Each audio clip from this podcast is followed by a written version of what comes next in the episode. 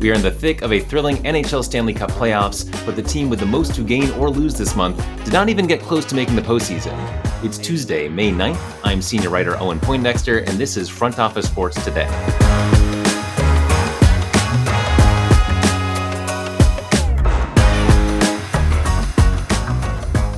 The Arizona Coyotes are at a major fork in the road, and it is not their choice which fork they take.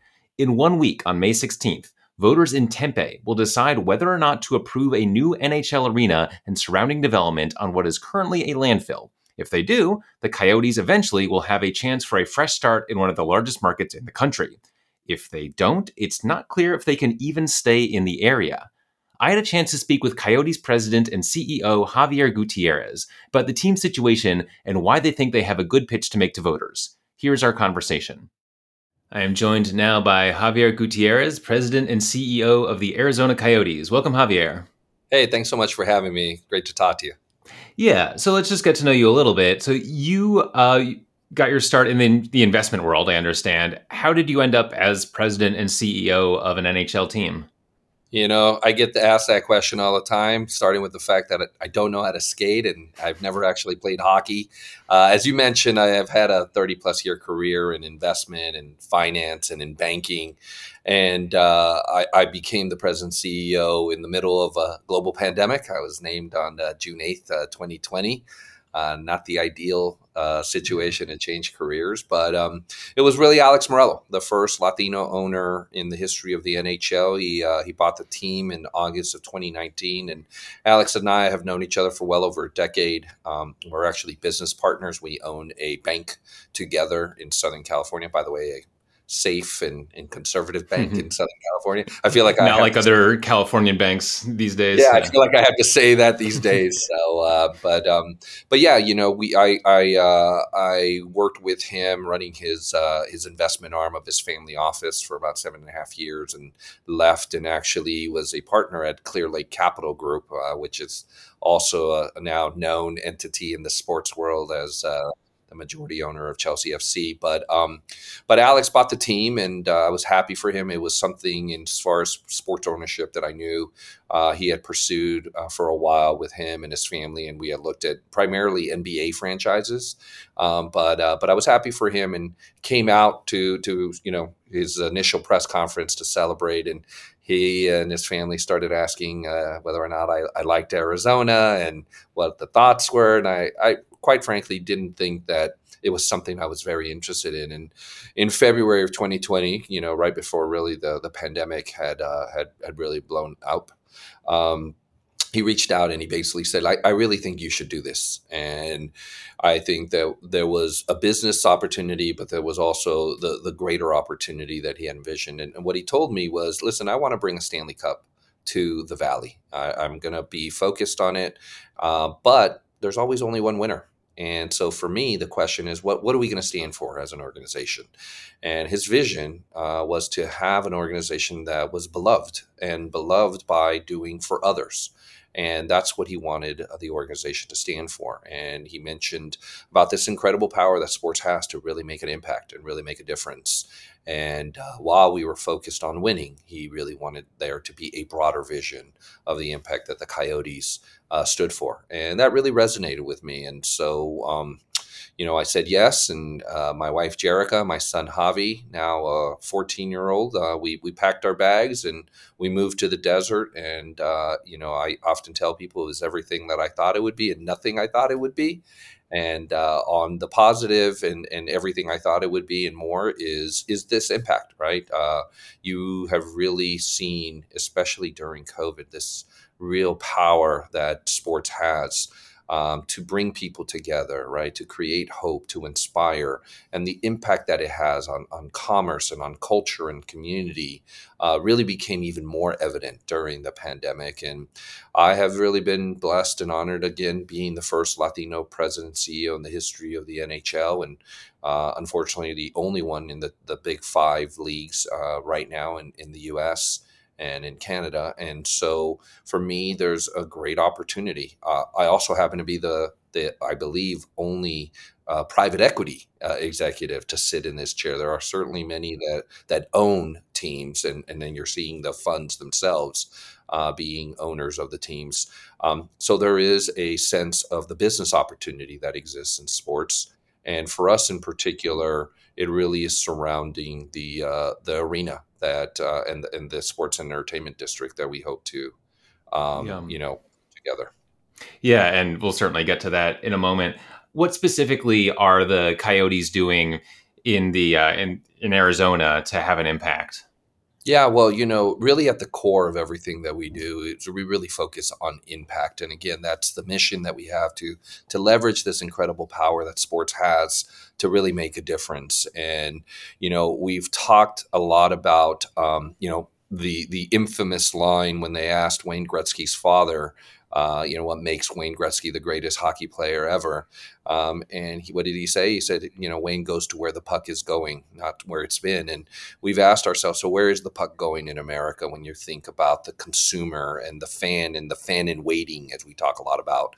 And for us, you know, it's super serving our fan base, but it's also going towards this fan in waiting. And, and what we see that is, you know, young, female, diverse, tech savvy, purpose driven and that's really the growth cohorts that we're, when we look at what the consumer base in America looks like. And so for us, it's really a focus on being very intentional, being very authentic, and being very innovative in welcoming those um, those fans in waiting. You know, earlier this year, uh, Alex Meruelo Jr., who's our chief brand officer, uh, did a, a, fantastic collaboration with Luigi Villasenor to actually create the first, you know, fashion designed, um, you know, third jersey and it was highly you know really successful and really resonated with again fans in waiting those that may never have connected with hockey or with an NHL team but because of the merchandise because of this streetwear design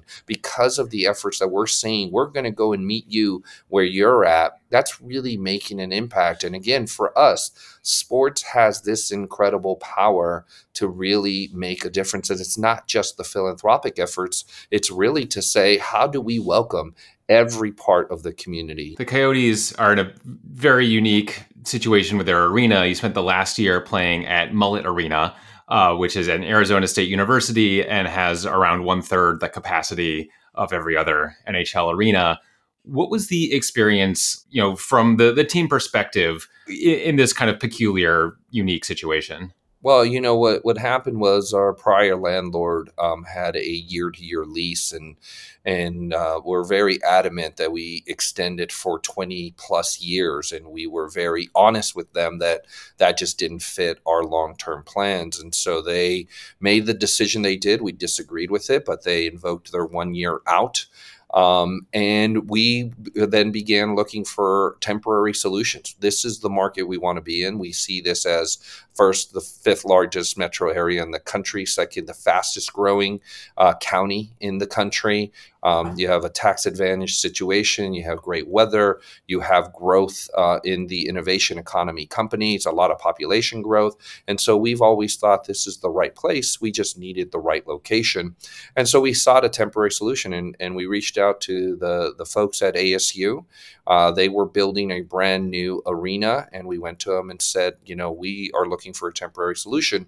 Now, uh, uh there was a lot of criticism about it because it is uh, quite intimate. You know, we're at about 5,000 people in total capacity, and then uh, we had obviously to upgrade it to an NHL quality broadcast uh, situation in particular. so you're really closer to about 4,400 um, people but we knew it was going to be fantastic. One, it's in the right location. Tempe's really at the heart of the valley when you think of the population growth and the, and the corporate growth. Uh, second, we knew it was going to be to NHL standards. Alex Meruelo spending almost $30 million for a temporary solution that included building arguably the most expensive locker room in all of sports um, and to make it uh, NHL quality. We also upgraded the arena uh, so that it could have an NHL quality broadcast. We built out, uh, you know, additional uh, rooms for visiting uh, GMs for the NHL officials. Uh, we had to create all of the the camera bays in order again to have the NHL quality, but having said all that, the vision that we had for this temporary situation was that it was going to be an incredible fan experience, and it has been. Um, you know, there was a lot of criticism going into the season, and yet, you know, every feedback that we got was wow what an experience for fans you know? We knew it was going to be loud. We knew it was going to be electric. We knew that you would never be closer to an nhl game any in any facility and it was brand new.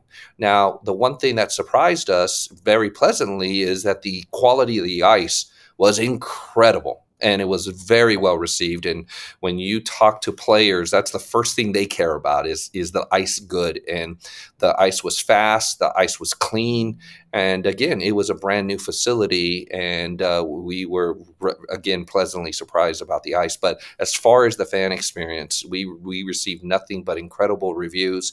We had a number of other team owners and leaderships uh, come and see it for themselves, and that was the feedback they got was, "Wow, what an intimate experience! What an electric! What what an exciting opportunity for fans!" And um, we were very honest. This is a temporary solution. This we're obviously focused on our permanent um, proposal, uh, right about a mile and a half from Mullet Arena. But we knew it was going to be a great temporary solution, especially for fans, and it's it's turned out to be that. And and quite frankly, for our players, you know, we had an excellent uh, home record. We finally actually had an, a home ice advantage. Um, they, they playing in front of our fans. It was a lot of noise. It was a lot of electricity, and uh, it was very successful from that perspective. Yeah, and I'm sure it's not something the team wants as as a permanent situation, but I can definitely see, you know, being in a, a nice, cozy little arena where everyone's close and you know it's probably going to be sold out every night. Is there anything getting into your your future arena plans? Anything that you've learned from this unique experience that is informing uh, how you're envisioning the next arena? I think what people really yearn for now is not just a great game, but a great experience. And that's what we heard over and over again. It's like, wow, this is great. I can walk around, I can I can eat, I can look at this game. It still uh, feels like I'm I'm engaged, but I don't have to just be sitting in my seat. And so that's what you're hearing a lot that is informing, uh, you know, as we're trying to build a new state of the art hockey arena and live events uh, venue, that people want an experience even the die-hard fans, even the hardcore hockey fans, they want to come in, they want to be entertained.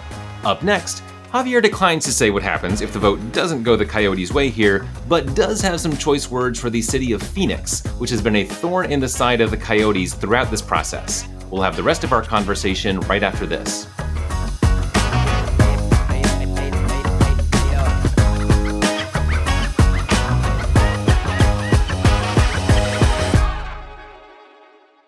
Here's what's trending now. You can defer payments of a full NetSuite implementation for six months. 33,000 companies have already upgraded to NetSuite, gaining visibility and control over their financials, inventory, HR, e commerce, and more. Everything they need to reduce manual processes, boost efficiency, build forecasts, and increase productivity. Whether your business generates millions or hundreds of millions of dollars, take advantage of this special financing offer of no payments or interest for six months at netsuite.com/front office. That's netsuite.com slash front office.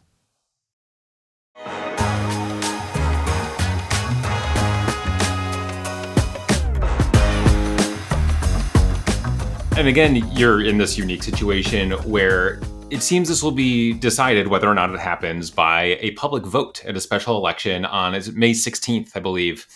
Um, how, how did you feel about the decision to put this before a vote instead of just you know having the legislature decide which is what usually happens. Well you know we did get a 7-0 approval by the city council in tempe uh, but but there was a couple of unique factors. Number one arizona state law um, includes a, a provision that any municipal decision those would all be subject to a referendum. So Arizona state law already includes that, and you know it's it's not a high bar in order to get a referendum. Uh, you basically need ten percent of the prior uh, election in terms of signature gathered uh, in order to put something on the referendum.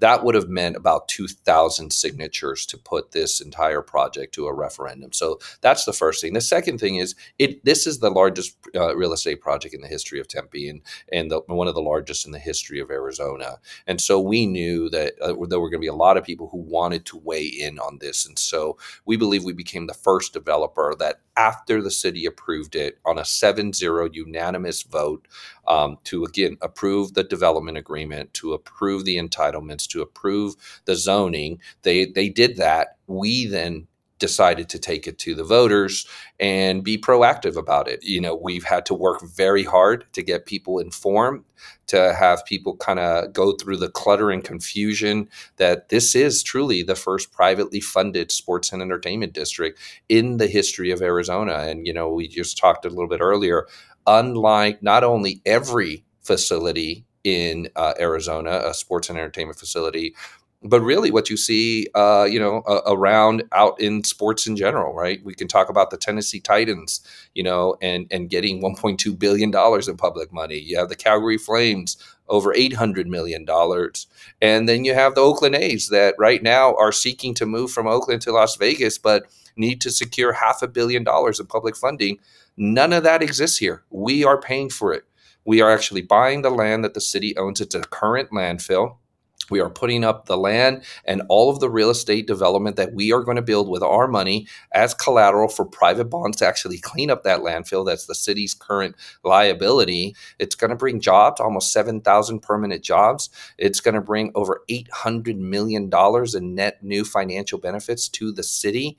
Um, and the taxpayers aren't going to have to pay for it. The city of Phoenix has at times tried to get in the way. It seems here over um, issues around land use, and because the the proposal is it's right near the border, um, and there's you know some some mutual agreements that Phoenix says are being violated by this development. Uh, how much of an issue is that on your end? We certainly don't see it as an issue because the vote's going to continue. The voters are, you know, going to approve it hopefully on May 16th, and uh, and then we're going to start that project. What we were most surprised is the CEO of Sky Harbor walked down the aisle during the November 29 public hearing for the city of Tempe, where we got a 7-0 vote, and said we would no longer oppose this project. We've come to successful um, negotiations uh, with the developer, and so what you do not hear in this lawsuit is a concern over the safety and soundness of the airport. And we just don't think that that's appropriate. We countersued them for $2.3 billion. And uh, we think that it's all going to go away when the voters vote and uh, we move on. Speaking of that vote, I'm sure you don't like to talk about the plan B in this scenario, but I'm also sure that some people are thinking about what happens if the vote fails. Um, can you stay in the area if if this vote does not pass? Well, we're you know, Plan B is winning. And, and we've said that over and over. Plan B is winning. You know, it's a special election. It's a mail in only. We need people to mail in their ballots by May 9th in order to be, uh, you know, uh, delivered by May 16th. Uh, there's only one drop off, uh, which is at City Hall. Other than that, so it's, it's a mail in ballot uh, mail in vote rather. And so we have been very, very focused on knocking on doors and uh, our digital and social media outreach, a lot of media, you know, a lot of these types of interviews, and then probably most importantly, a lot of community and town halls, a lot of interactions with the t- with the voters in Tempe, informing them, telling them this is the right project. That has been our focus. We know that we have put in the effort. We know that people, it's resonating with folks, and we feel quite confident that come May 16th, uh, that the vote uh, Uh, will come our way. We're asking voters to vote yes on all three of the propositions, which is propositions 301, 302, and 303, and we feel quite confident that they will. All right, Xavier Gutierrez, thanks so much for joining us on the show. Great. Thank you so much for having me.